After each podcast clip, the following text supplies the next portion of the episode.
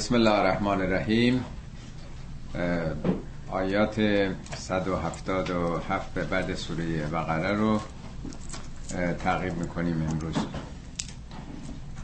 خب به خاطر داریم که دو جلسه گذشته بحث محوریش درباره تغییر قبله بود. یادتون هست که قبله مسلمان ها به سمت بیت المقدس بود به دستور پیامبر. ولی در وسط های سال دوم هجری وحی نازل میشه و برمیگرده به سمت مسجد الحرام. اینا رو توضیح مفصل دادم. خود این موجب یک سلسله ایرادا و اشکالایی از ناحیه عمدتا بنی اسرائیل میشه. برای برای برخی از مسلمان ها هم خود این یک امتیازی تلقی میشه که ما مثلا قبلمون بهتره. آیاتی که در این دفعه می‌خونیم یعنی در واقع آیه اول. درباره در انتقاد به ظاهرگراییه که خدا که در شرق و غرب خلاصه نمیشه. اصلا چه فرقی می‌کنه به سمت این طرف نماز بخونید یا به سمت اون بر اینا همش یه وسیله است یه بهانه است. به خاطر یک پیشینه تاریخی و یک سلسله روابطی که وجود داشته هر قومی به سمت اونچه که تاریخش رو بیان می‌کنه باید رو بکنه. در واقع هدف اصلی این آیه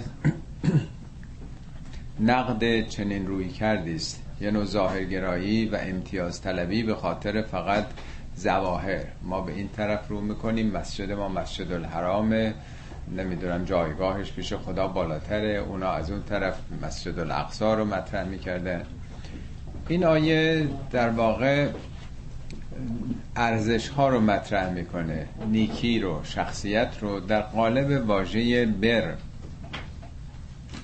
میگه لیسل بر ان تبلو وجوهکم قبل المشرق و المغرب بر که این نیست شما به سمت شرق رو بکنید یا به سمت غرب. خب مسلمان ها که تو مدینه بودن مسجد الحرام شرق بود نسبت به اونا مسجد الاقصا غرب بود دیگه. میگه اینا که بر با اینا تعریف نمیشه. خود بر از واجه های بسیار مهم قرآنه. بسیارم درس آموزه. بر رو ترجمه می‌کنن نیکی. احسان رو هم نیکی ترجمه می‌کنن. خیر رو هم نیکی. ولی اینا با هم فرق داره یکی که نیست. احسان از ایشه حسن میاد. حسن یعنی زیبایی یعنی قشنگی. کار قشنگی کرد. هم به کسی که خوش رو هست میگن در واقع چهره حسنی داره. حسن رو در واقع هم به معنای کار زیبا کار قشنگ کردنه. پس عامل زیبایی و نیکو یا خدمت به دیگران احسان به دیگران. خیرم از اختیار انتخاب یه نوع برگزیدگیه کار خیر یعنی این بهترینش رو برگزید بهترین کار ممکنه. ولی در کلمه بر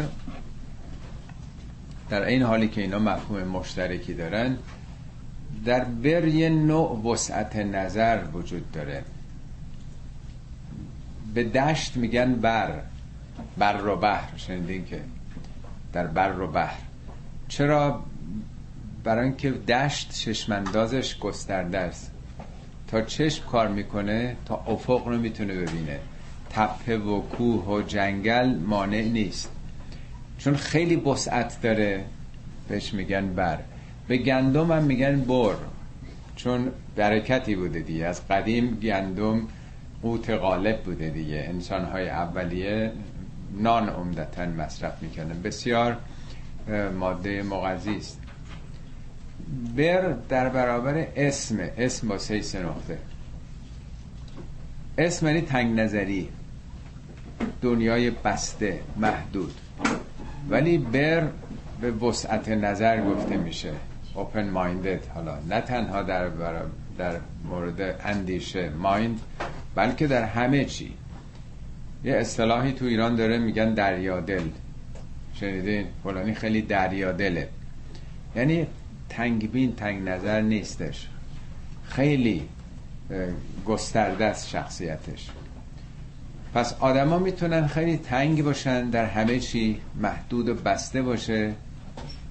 می‌تونن باز باشن خیلی. حالا میگه بر این نیست که یعنی آدم باید هرچی بیشتر وسعت پیدا بکنه دیگه. شما با رو کردن به مغرب و مشرق که وسعت نظر پیدا نمی کنین حالا توضیح میده که بر چیه؟ یا بر چگونه حاصل میشه؟ بر با رو به قبله کعبه یا بیت المقدس به دست نمیاد. ولکن البر. اما بر چیه؟ لاکن. بر چیه؟ نمیگه چیزیست. میگه من آمنه بالله. بر کسیست که. خیلی نکته مهمه که شخصیت انسان با عملش تعریف میشه. قرآن یه موردی راجع پسر نوح داره. وقتی غرق میشه نوح میگه خدایا تو که به من وعده داده بودی که اهل تو نجات میدم پسرم هم جز اهلمه. وعده تو که همیشه صادقه. این غرق شد. خداوند میگه جاهل نباش. من گفتم اهل تو نجات میده اون که اهل تو نیست. انه عمل غیر صالح. اون یه عمل ناسالحه. نمیگه عمل ناسالح کرده. خودش عمل ناسالحه. یعنی انسان میشه عملش. هر کسی مجسمه در واقع رفتارشه دیگه.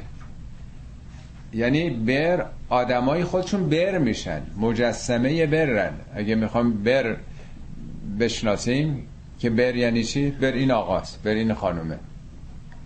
یعنی این خیلی بهتر نشون داده میشه دیگه.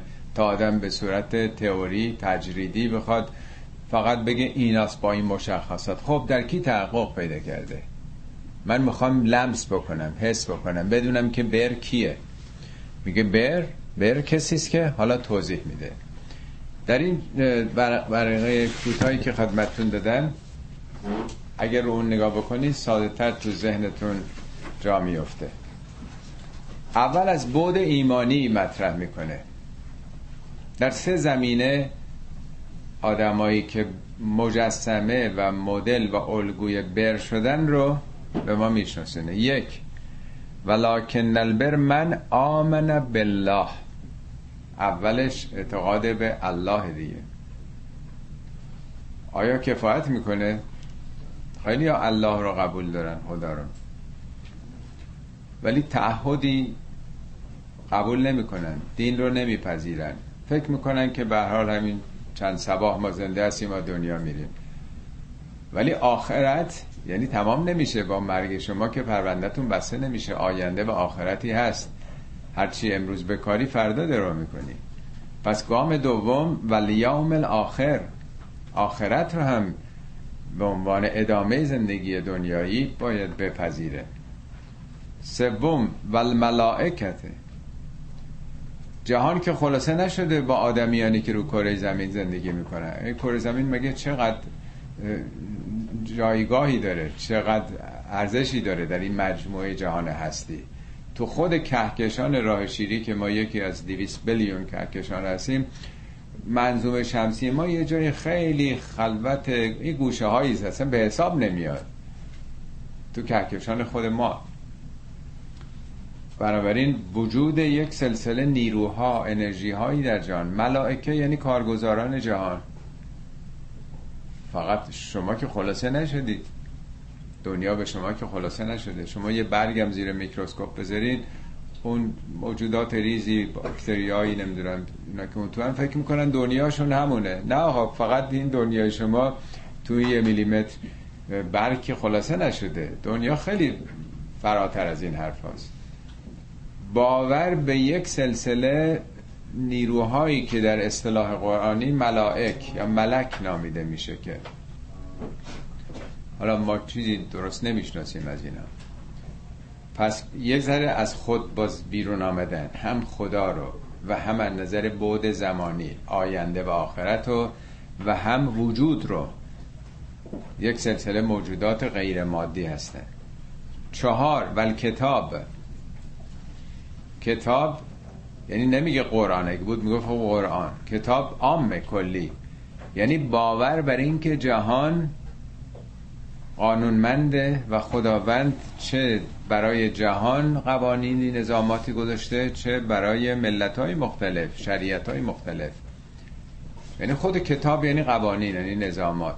یعنی در این مجموعه نظاماتی است چه نظامات تشریعی بگیریم کتاب تورات و انجیل و قرآن و غیره. چه قوانین نظاماتی که خداوند در جهان قرار داده که فرشتگان حامل این هستند و بعدش و نبیین. یعنی تنهایی نیست که پیامبر خودتون رو قبول داشته باشید نمیشه توی مدرسه آدم باشه فقط معلم کلاس خودش رو قبول داشته باشه. همه محترمن همه دارن یک نقشی رو وظیفه ای رو ایفا می‌کنن. در تاریخ بشریت معلمین بزرگی آمدن. قبول کردن همه معلمین. بارها در قرآن آمده که باید بگین لا نفرق بین احد من رسوله ما بین احدی از اونا تفاوت نمی‌ذاریم. همه اینا اختلاف ایجاد می‌کنه دیگه. خب این بود ایمانیه. این چقدر بوسط نظر می‌خواد؟ آدم هم آفریدگار رو قبول داشته باشه و هم نظر زمانی آینده رو و هم همه نیروهای در جهان رو و همه قوانین و نظامات و شریعت رو اینا رو و بعدم همه پیامبران رو. شما می‌شناسید در این حد تو زمان خود ما چند درصد مردم این دیدو دارن. آقایون که میگن فقها امتی افضل من انبیاء بنی اسرائیل.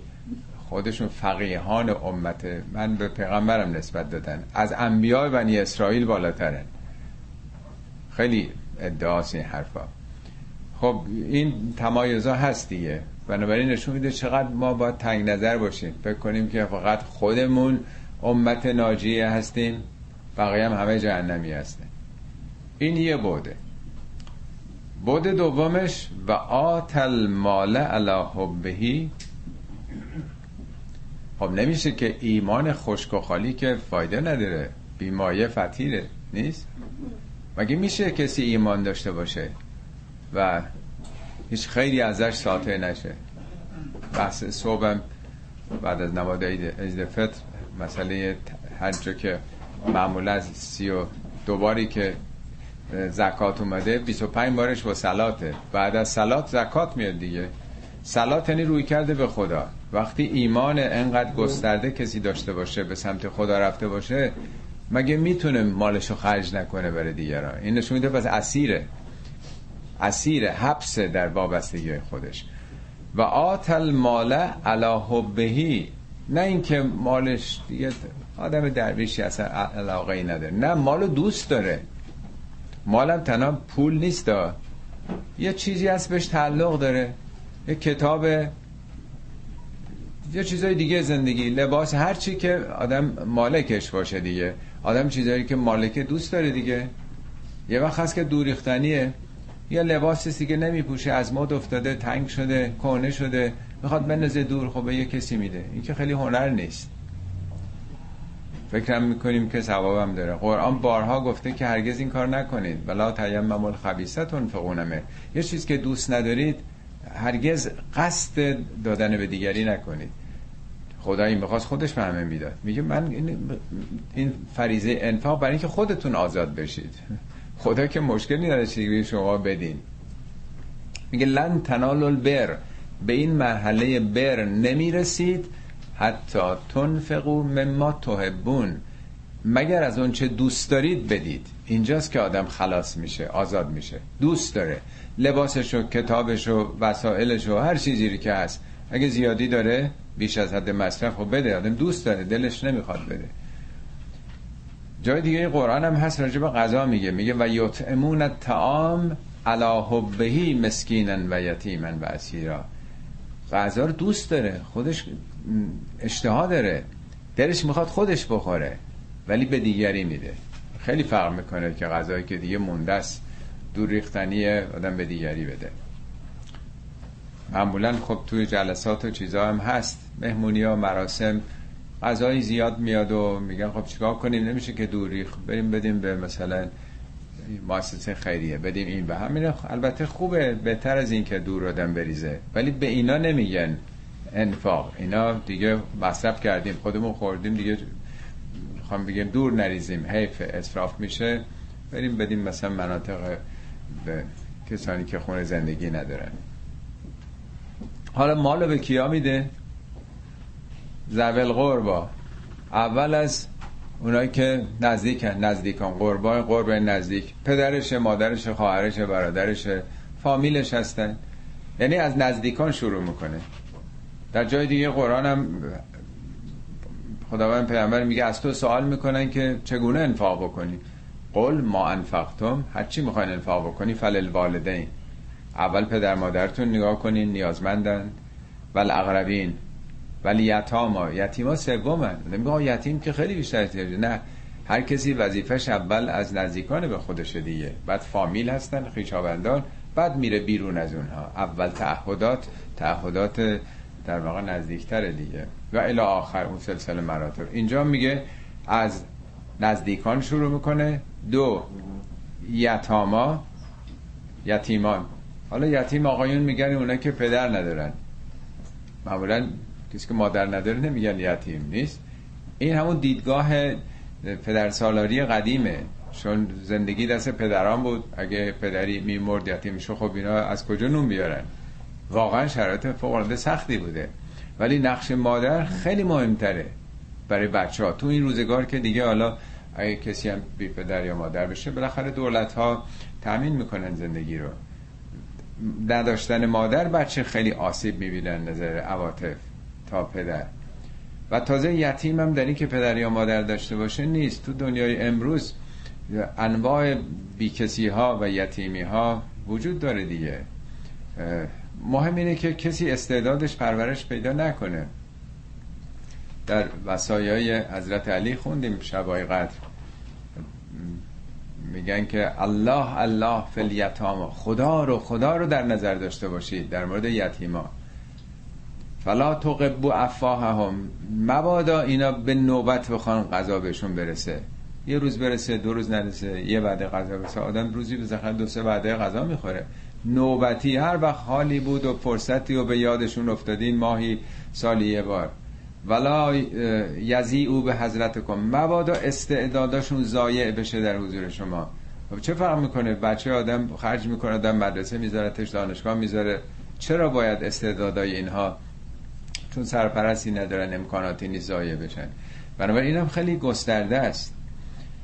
آت المال الله به زول قربا بل یتاما بل مساکین مساکین رو میگن بینوایان. از ریشه همون سکنا ساکن شدن. یه کسی که تحرک افتاده حالا یا پیرمرد پیرزن تحرک نداره یا اصلا پول نداره نمی‌تونه زندگی بکنه مونده تو خونه کاری ازش بر نمیاد یا معلول مریض همه اینا مشمول مسکین میشن دیگه.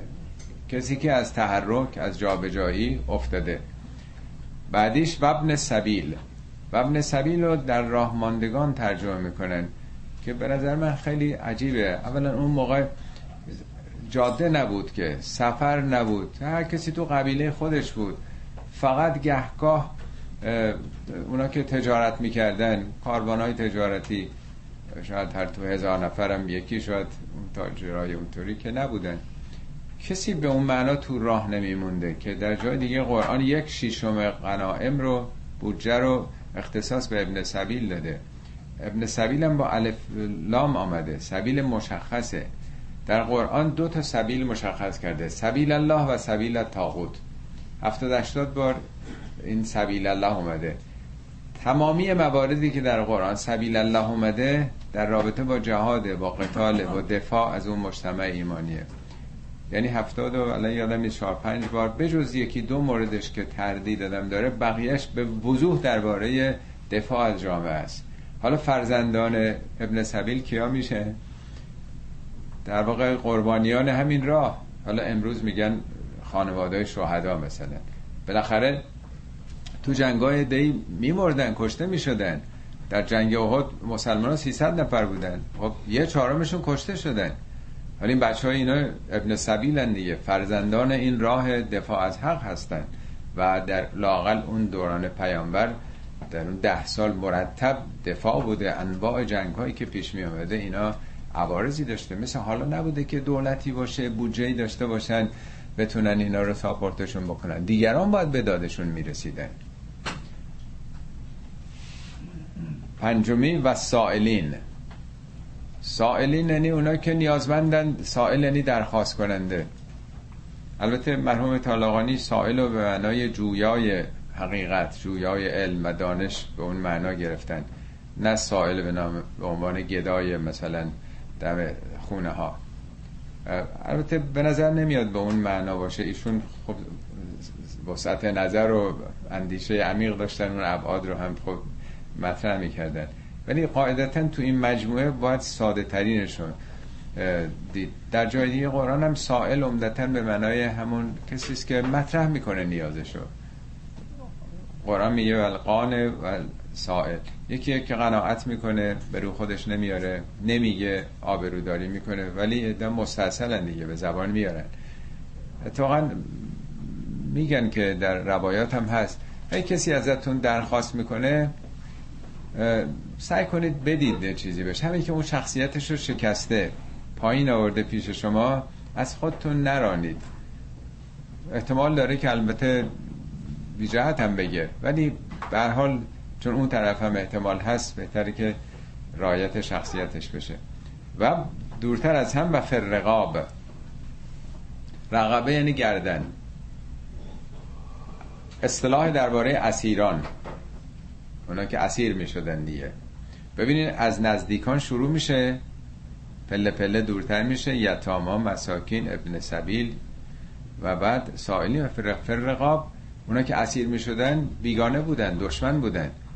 در اون زمان که بردهداری به سبک امریکا و اروپا نبوده که برن از افریقا آدم ها رو بدوزن هزار تا هزار تا بیارن برای نیروی کار. کار نبوده تو عربستان. تو جنگ ها اسیر می شده اون اسیر اونا که گردنشون در اسارت قرار نه گردن به معنی چیز یعنی اسیر شده دیگه تو جامعه. یعنی این واقعا دیگه بیگانه است دیگه نه تنها بیگانه بلکه دشمن بوده برای کشتار اومده حالا اسیر شده. خرج بکنید مالو بدید به اونها برای آزادیشون. در قرآن اومده میگه حتی از بیت المال به اینا پول بدین که آزاد بشن. اون موقع دولت به اون معنا که نبوده. تو جنگا هر کسی اسیر می‌گرفته اسیر مال خودش تلقی می‌کرده. میگه از بودجه مسلمان بدین به اون شخصی که اسیر گرفته تا اینا آزاد بکنه. قرآن بخشنامه ای با بردگی مقابله نکرده چون بخشنامه که فایده نداره. با بخشنامه که آدما تربیت نمیشن باید با دستورات اخلاقی به تدریج اینا اصلاح بشن. اینی که گفته اگه قسم دروغ خوردی اگه نمی‌دونم آدم کشتید برده باد آزاد کنید اگه این هر خلاف و خطایی انجام میشه یه راهش اینه که برده آزاد بکن. نمی‌دونم روزه بگیر. شیوه ای گذاشته که به تدریج به طور طبیعی بردگی از بین بره چون دو طرف هم بوده کاری نمی‌شد کرد. ما تا همین اواخر جنگ ایران عراق هر کدوم حدود 50 هزار تا اسیر گرفتیم دیگه. و وقتی دو طرف می‌گیرن نمیشه یه ملت نگیره. ولی شیوه هایی رو میشه در پیش گرفت که با اینا خوش رفتاری بشه و به تدریج آزاد بشن. خب این در واقع شش مورد دادن ماله. خود اینم ببینید چه وسعت نظری است. یه وقت هست که شما اهل پول خرج کردن هستین ولی برای خانواده خودتون. یه وقت هست میرین بیرون حاضرین به خیشابندانتون اقوامتون هم بدین. یه ذره عقبتر و همسایتون هم کمک می‌کنین. یه ذره عقبتر به همشهریاتون هم کمک می‌کنین. یه ذره اون طرفتر به هموطنانتون. بازم عقبتر به هم نوعانتون بشر مال هر جا با هر دین آینی هست. یه وقت باز بالاتر چرا فقط به بشر؟ مراقب حیات وحش مراقب محیط زیست. اینا هم همه در واقع. چرا باید اصراف بکنن زیاد مصرف بکنن؟ ببینید چقدر آدم هی انبساط پیدا می‌کنه. چقدر شخصیتش بازتر میشه. قبلش اون بود ایمانی رو میگه ابرار بود ایمانیشون اونجوریه. بود پول به پول خرج کردنشون انفاقشون اینجوریه. اولی در رابطه با خداست دومی در رابطه با مردمه. حالا سومی در واقع ویژگی خودشون. اقام و سلات سلات رو به پا میداره. خب معلومه وقتی اقامه سلات یعنی دست جمعی دیگه. وقتی چنان ایمانی باشه جامعه هم همه به همدیگه حتی به اسیرانم برسن یک روابط محکم برادرانه ایجاد میشه. طبیعتا یک گروهی است که در برابر خدا به صورت دست جمعی اقامه سلات کردن و آت از زکات. بعد دومیش زکات می‌پردازه. زکات با آتل مال فرق داره. آتل مالی اختیار شخصه. پول داره به فامیلش میده به دوستان میده الی آخرین شش مورد. ولی زکات یه امر دولتیه امر دست جمعیه. برای مخارج عمومی جامعه است که موجب تزکیه نفس خودش هم میشه. والموفون به عهدهم اذا آهدو کسانی که وقتی عهد و قراردادی میبندن به عهدشون پایبندن. ببینید هی پله پله مطلب میاد بالاتر تعهدات اجتماعی. این عهدم هم عهد با خداست این همه تو قرآن است. عهدی که با خدا داریم سخن گفته و هم عهد با بقیه مردمه. هر قراردادی در business هستش یا قرارداد ازدواج. یکی از احکام عهد ازدواج دیگه. پایبندی در واقع به تعهدات. حالا لازم هم نیست که حتما آدم امضا کرده باشه چیزی رو که قانون مجبورش بکنه. همینی که بگه به زبانم بگه من این تعهد می‌کنم آدم مجبوره که انجام بده. الانسان حر حتی یعد. انسان تا مادامی که وعده نداده آزاده. از اون بعد آزاد نیست. حق نداره که چیزی که تعهد کرد بگه خاله یه حرفی من زدم بیار نه وقت ندارم نمی‌تونه گفته میام به کمکت پس فردا اسباب کشی داری نمی‌دونم. بعد دیگه من فکر کردم نه نمی‌رسم. دیگه نمی‌تونه. دیگه مال خودش نیست اون وقت. لازم نیست قانون رو بگیره. خود تعهد در برابر خدا مسئولیم خب شیشمی و صابرین. اینم اون بود مقاومت. این چند تای آخری در واقع کاراکتر خود شخصه. ببینیم ما هم میشه در سه بود معرفی میشیم. در رابطه با خدا. خلق خدا خود. در رابطه با خدا ایمانه. در رابطه با مردم احسان کمک مالیه. در رابطه با خود این ویژگی هست زکاتتو بدی نمی‌دونم تعهد به عهد داشته باشی آدم صابری باشی. صبرم زمینه هاش فرق می‌کنه. از صابرین فل بعصا بعصا یعنی سختی ها سختی هایی که از بیرون وارد میشه. دشواری ها دوم و ذرا ذرا. ذرا چیزای درونیه بیماری ناخوشی تمام مشکلاتی که جسم آدم پریشانی همه ایناست. یا از بیرون میاد سختی ها یا از خود آدمه. هین البعث میشه هنگام جنگ. بحث هم جنگه خشونته. آدمایی که پایدارن مقاومن شکیبا هستن در درد سرای روزگار و شکستگی مشکلات خانوادگی مرگ و میرها مصیبت ها و ناخوشی ها و از اون طرف هم تو جنگ هم باشه مقاومه. جنبندی که می‌کنه اولائک الذین صدقوا. اینا راست گفتن. و اولائک هم المتقون. اینا همون متقینه. همه اینا نیاز به تقوا داره. ببینید همه این مجموعه رو یک میگه اینا صادقن. نه اینکه صادق به معنی راست گفتن نیست. راست گفتن یکی از وجوهشه. صادق یعنی این درویی نداره. عملش مطابق ادعاشه. رفتارش مطابق ایمانشه. این نیست که یه چیزی بگه یه باوری داشته باشه ولی یه عمل دیگه. اینا با عملشون نشون میده که اینا یکی هن صادقن. و نیروی کنترل دارن. مگه میشه آدم نیرو نداشته باشه بتونه دست تو جیبش بکنه پول بده به غریبه ها خرج بکنه؟ خیلی سخته. نفس آدم اجازه نمیده. پس باید نفس رو مهار بکنه. و بقیه چیزا زیر قراردادش بزنه مالیاتش رو نده عهد و پیمانش رو پایمال بکنه مقاومت نداشته. همه اینا احتیاجی به تقوا داره. خب این آیه اول نصف وقت ما به این گرفته شد چون خیلی مهمه بر از واجه های کلیدی قرآنه. خب آیه بعدی راجع به قصاصه. از این به بعد تا فکر می‌کنم حدود صد آیه تو جلسات آینده دونه دونه چیزهایی که حالا مؤمنین باید بدونه. داستان بنی اسرائیلی که تمام شد حالا وارد شدیم که ما چه چیزایی باید یاد بگیریم. بعدیش راجع به قصاص یا ایها الذین آمنو کتب علیکم القصاص فی القتل. کتبم فعل مجهوله. نمیگه خدا بر شما نوشته قصاصو. ایجاب می‌کنه. کتبه ایجاب می‌کنه. ضروری است. شایسته است. قصاص شایسته است در مورد قتل در مورد کشته شدگان. یعنی یکی کشته میشه ایجاب می‌کنه قصاص میشه. قصاص به تعبیر آقای طالقانی میگه پیگیری پیجویی. پیجویی کردن برای یافتن ریشه ها و رویش ها ریشه این کار از کجا بود؟ چگونه رویش پیدا کرده؟ در قرآن کلمه قصاص که از همون ریشه قصص معناش همه جا پیگیری کردنه. خود قصه قصص قصص قرآن. چرا میگن قصه؟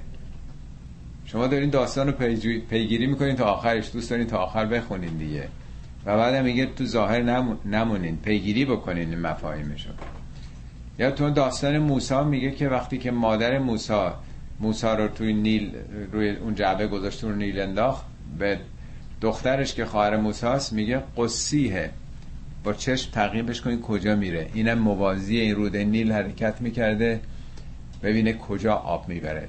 تعقیب با چشم رو میگن قصه دیگه. در جای دیگه قرآن راجع به اون داستان خزر میگه.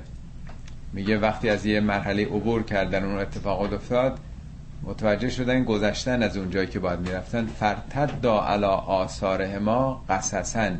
رو جاپاشون که روی خاک بود برگشتن. قصصن یعنی در تعقیم جاپا. پس قصاص یعنی مسئله رو همجوری رها نکنید ول نکنید. این مسئله باید پیگیری بشه. چرا این اتفاق افتاده؟ اما معنای قصاصی که در قرآن اومده در دو, دو جای دیگه هم ظاهرا اومده قصاص یعنی به همون اندازه. هر چیزی به همون اندازه. میگه ان عاقبتم. هر عقوبتی کسی شما کرد فعاقبو به مثل ما عاقبتم همون اندازه می‌تونید عقوبت کنید ولی اگه نکنید اجرتون با خداست. یا میگه که جزا و سیعتن جزای هر کاری بدی سیعتون مثلها. به همون اندازه است. فمن عفا و اصلح فاجره الله. ولی اگه عفو بکنید اجرتون با خداست. قصاص روی امر ناچاریه. قبلا قبل از اسلام در دوران جاهلیت که قبایل با هم در جنگ و درگیری بودن اگه از این قبیله یه کسی می‌زد از اون میکشت می‌زدن ده رو میکشتن. انتقامی بود. داستانی که می‌گفتن بهش گفتیم برو کلاشو بیار سر آورد. یعنی اینجور تصاعدی بالا رفتن و در بین قبایل عرب بعضیاشون بوده چل پنجاه سال در حال جنگ و دشمنی بودن به خاطر یه قتل کوچیک. و افرادم شخصیت حقوقی خودشون در قبیله حذف شده بود. شخصیت فردی مهم نبود. یکی از اون قبیله میکش باید از اون قبیله هر کی دستشون می‌رسید میکشتن دیگه. قانون قصاص اومده برای تعدیل این اصراف در قتل. همچنان هم هست. و الان می‌بینیم فرض کنید یه موشکی فلسطینی ها میندازن چیزی حالا حد اکثر سقف خونه می‌خوره خونه دماغ یکی میاد یه مرتبه بمباران می‌کنن نمی‌دونم چند هزار نفر. همون خوی انتقامگیری در امروز هم هست. می‌بینیم دیگه. ابرقدرتاش هم دارن این کار می‌کنن. در واقع قانون قصاص یعنی فقط همون مقدار اجازه دارید و نکنینم بهتره. همه جا هم گفته نکنین در قوانین قصاص. الحر بالحر. حر در برابر حر. عبد یعنی برده در برابر برده. انسا یعنی زن در برابر زن. حالا بعضی های بد برداشت کردن. یعنی اگه یک مثلا برده یه حر رو کشت اون که قصاص نمیشه. یا یه این برداشت واقعا اکثر فقیهان ما هم هست. اینی که در جمهوری اسلامی میگن اگه یه زنی یه مرد رو بکشه حتما قصاص میشه. ولی اگه یه مردی زنی بکشه اگه خانواده بخوان قصاص کنن باید دیه یعنی پول اون مردو بدن. استدلالشون هم اینه که میگن مرده وقتی کشته بشه نوناور یه خانواده است. ولی اون زنه که نیست. یعنی استدلال استدلال هزار سال پیشه که فکر می‌کردن اصل و اساس مثلا همون مرد سالاری و نوناوری خانواده است. الان جز قوانین جمهوری اسلامی همطور که می‌دونید مساوی نیست جان مرد و جان زن. باید پول هنکفتی هم هست خانواده ای که مثلا مادرشون کشته شده باید به اون طرف بدن تا اجازه پیدا کنه. نصف قیمت یک مرد چون نرخ تعیین کردن دیگه. اون باید بپردازن. این یه دیدگاه دیدگاه فقهیه. یه دیدگاه دیگه هم حالا تو پاورقی ها بنده توضیح دادم. دیدگاه دیگه این که نه اصلا این قانون راجع به افراد نیست راجع به قبایل اون موقع که نازل شده. بحث قبیله است که اگه این قبیله از اون قبیله زد یه نفر رو کشت حالا اگه اون یه برده بوده تو اون قبیله نرین مثلا ده نفر رو بکشید یا مثلا یه آدم آزاد بکشید اگه زن کشته زن. یعنی یه نفر اگه دیدین از اون قبیله حداقل همینقدر حق دارید. یا اگه مرد بوده. این رأی دومی که دیدم بعضی از ترجمه های نوشتن. ولی از همش در واقع روشنتر تفسیر آقای طالقانی و آقای مصطفی طباطبایی هست. اونا میگن نه این که میگه هر در برابر هر یعنی فقط همون کشته میشه نه دیگری. یعنی اگه یه مردی کشت کسی کشت همون کشته. یعنی این نیستش که یه نفر دیگر رو به جای او یا از این قبیله به اون قبیله. میگه فقط اون شخص می‌خواد هر باشه می‌خواد عبد باشه می‌خواد زن باشه. تفاوتی در این نیست. اینو توضیحات مفصلی دادن. که این منطقی تر به نظر میاد. حالا فمن اوفی له من اخیه شیعون حالا اگه یک نفر یعنی یه نفر منجو قاتله. حالا یه قاتلی توسط برادرش بخشیده شد. نمیگه طرف اولیاء دم. یه نفر کشته شده. حالا اون طرف اولیاء دم خانواده یا فرزند مثلا مقتول نمیاد اون اسم بیاره میگه توسط برادرش. چرا این کلمه رو آورده؟ آیا غیر از اینه که در واقع رابطه قاتل با خانواده مقتول می‌خواد بگه رابطه برادریه؟ برادرت تو رو بخشید. این چقدر نسیم رحمت و اخوت و نزدیکی مطرح می‌کنه. داره تشویق می‌کنه. حالا با چشم یک قاتل بهش نگاه نکنید. اگه برادرت حالا تو رو بخشید به چیزی؟ به چیزی یعنی قرار بوده که اعدام بشه؟ حالا این گفته نه یه تخفیف بدین عبد شده. یا عبد شده بگه نه مثلا پنج سال بهش بده یا بگه آزادش بکنید یا بگه دیه به پردازه کافیه. این که گفته شیئن یه چیزی. یعنی بالاخره اون طرف بخشیده دیگه. خب چیکار باید بکنه؟ وظیفش چیه؟ فتباع بالمعروف. پیروی کردن از یه کار معروف معروف یعنی به عرف پسندیده. جامعه جامعه چه قضاوتی داره؟ اگه یه قاطعی بخشیدنش. انتظار از او چیه؟ خیر از اینه که مثلا بره عذرخواهی بکنه معذرت خواهی بکنه. یعنی یه چیزی که عرف پسنده مردم دوست دارن. تو زدی یه نفر کشتی اونا هم گفتن که خب بخشیدیمه. سرتو ننداز پایین برو خونه خودت. تو هم یک کار خوبی انجام بده. یک به صلاح خواهی بکن. من نمی‌دونم تو هر زمانی عرف یه چیزی رو اقتضا می‌کنه. و ادا اون الیه به احسان یه احسانی رو ادا بکنه که اینو معمولا میگن که خونبه هاشو بده. معمولا اینطوری گفتن. منم همینطوری ترجمه کردم. البته احسانن کلی آمده نکره اومده. ممکنه که یعنی طبیعیش خونبه هاست.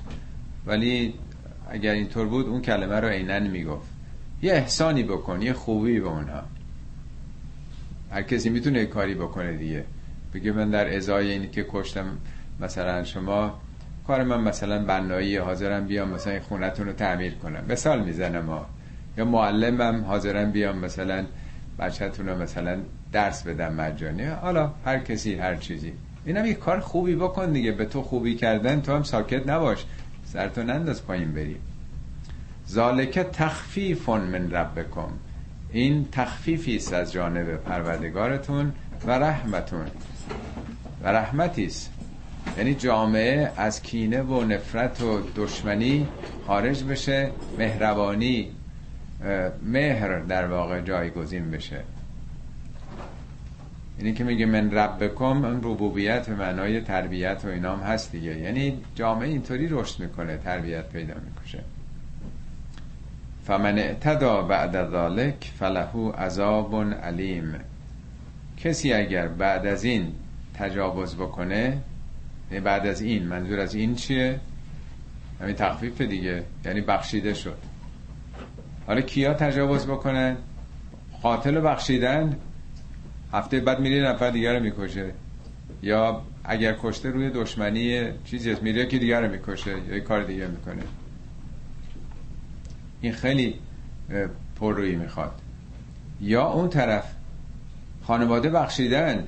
میگن شاه میبخشه شیخ نمیبخشه.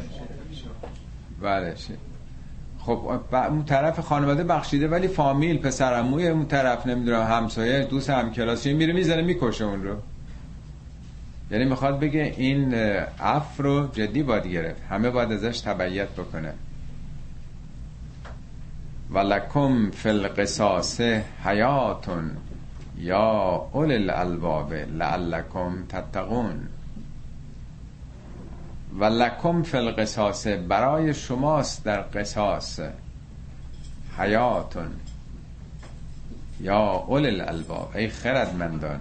ای این اول الالباب هم ترجمه مختلفی داره ولی من مناسبتر کلمه وجدانداران با وجدان ها اول الالباب یعنی صاحبان لب. لب یعنی مثل یه پسته بادوم لب میشه مغزش دیگه نیست؟ یعنی یه چیزی اون داخل دارن صاحب یک مغز هستن. این که میگن خردمند ولی خردمند خب میشه اگه بود میشه یا آقلان مثلا. اول الالباب کسانی که در درونشون مثل که یه پلیس درونی هست وجدانی دارند. ای کسانی که با وجدان هستین. در قصاص حیاته. یعنی اگه قصاص نکنین به جون هم میفتین پدر هم دیگر در میارین. این یکی می‌کشه اونا دوتا می‌کشن شما چهار تا می‌کشین تصاعدی میره بالا. این کینه ها که تمام شدنی نیست. با خون که نمیشه خون شست. اگه قصاص بکنید در همون حد و به خصوص اگر عفو بکنید اینطوریه که زندگی جامعه دوام پیدا می‌کنه.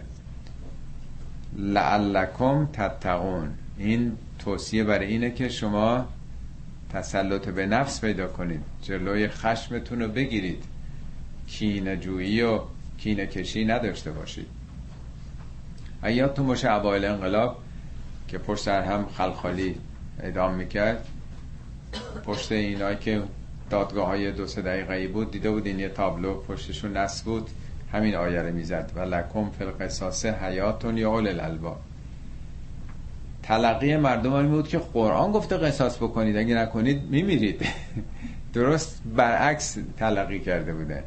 معنای قصاص رو برای که نفر فکر می‌کردن اتفاقا جامعه هم تشویق می‌کرد خلخالی رو. شاید اکثریت نزدیک به اتفاق جامعه هم خیلی خوشحال بودن که این عوامل مثلا رژیم گذشته دارن اینجوری اعدام میشن. میترسیدن مثل زمان مصدق دو مرتبه کودتا بشه برگردن.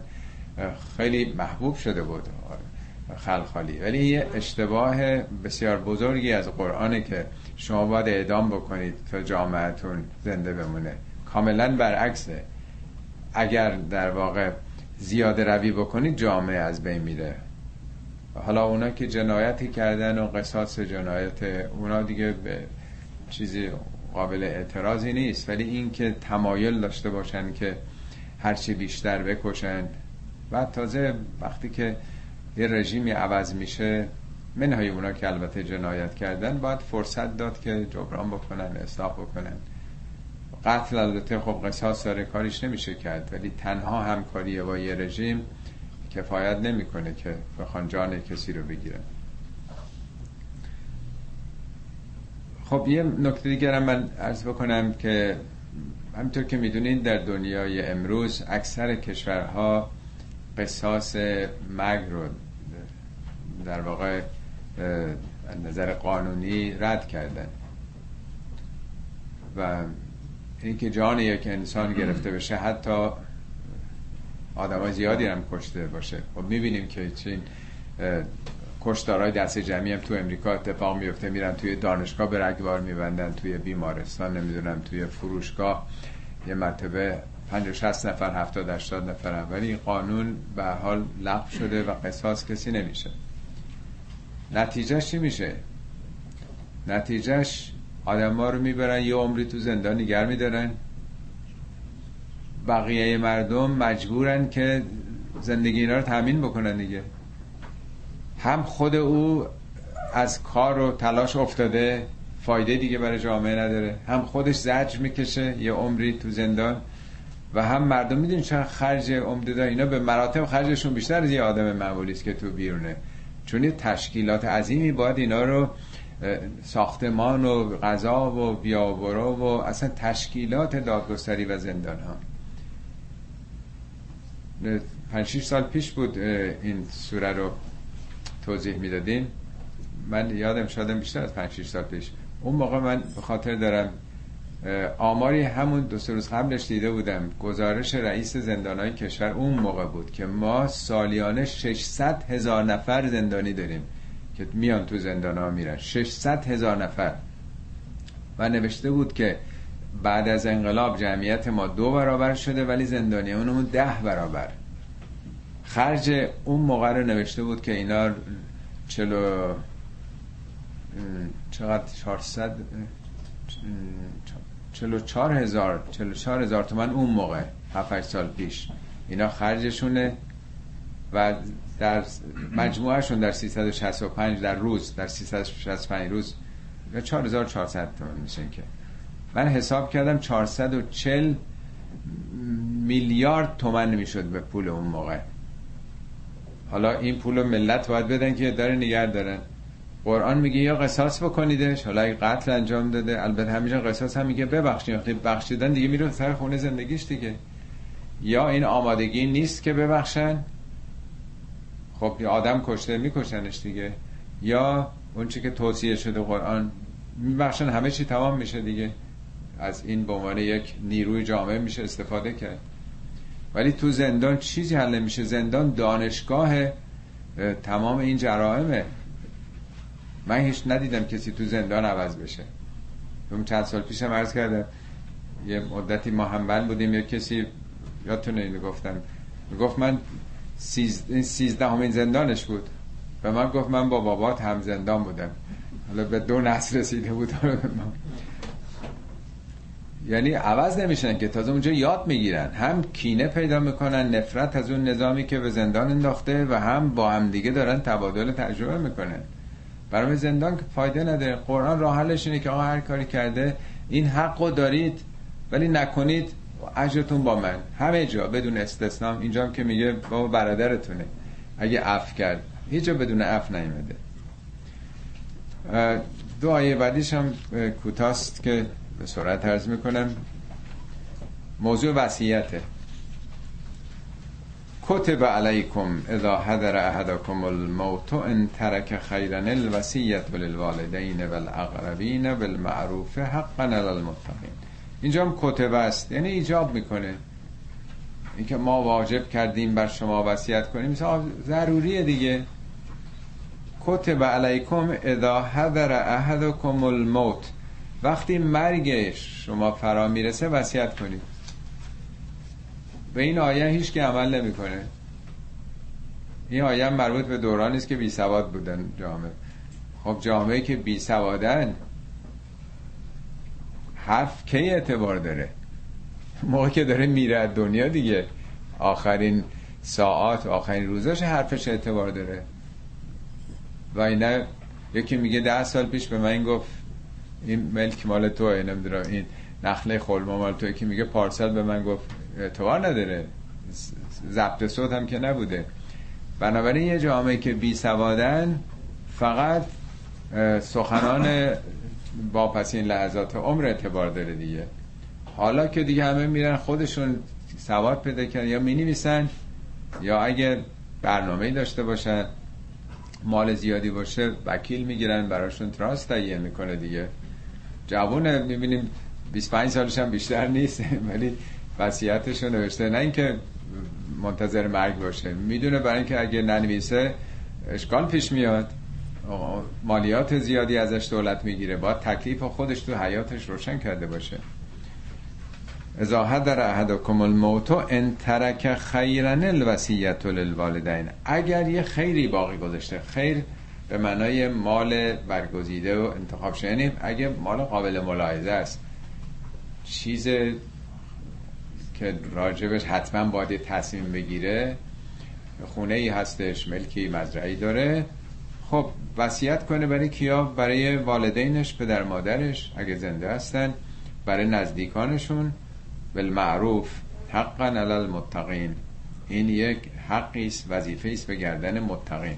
البته اگه وصیت نکرده باشه به فرزندانش می‌رسه دیگه به اون نزدیکان. ولی تا موقع که زنده است به پدر و مادرش و نزدیکانم باید یه توصیه ای راجع به اونا باید بکنه. یعنی ارث به طور طبیعی قانون ارث آمده. ولی این توصیه هست. این فقیه هم هست. میگن تا یه سومش رو حق داره شخص که توصیه بکنه. خلاصه اون نزدیکان رو هم مراقبت بکنه. حالا یه چیزی می‌ذاره. دو تا امکان به صلاح اشکال که مطرح هست اینم توضیح میده. فمن بدله بعد ما سمعه. حالا اون کسی که اگر کسی بعد از اینکه این وصیت رو شنید بخواد تغییرش بده تبدیلش بکنه. فانما اثمه علی الذین یبدلونه. گناهش به گردن کسی است که تبدیلش کرده. یعنی اعتراض ایراد رو نگیرید به اون کسی که دنیا رفته. چرا اینجوری وصیت کرده؟ آقا گناهش به گردن اون اینجوری وصیت نکرده. گناهش به گردن اون کسی است که اینو شنیده. ان الله سمیع علیم. خدا میشنوه و می‌دونه. یعنی همچی خیانتی نکنید. حالت بعدی در واقع کجروی خود وصیت کننده است. این اولی آیه 181 سو استفاده دیگران از اونه. دومی سو استفاده خود کسی است که داره وصیت می‌کنه. حتما شنیدین تجربه کردید. خیلی ها یه دلخوری دارن. من خودم بارها دیدم شنید یا شنیدم. یه بچهشون خوششون نمیاد. اون محرومش می‌کنن. یا کمتر میدن بهش. یا با همسرشون اختلاف دارن. میگه فمن خاف من موسن جنفن او اثمن.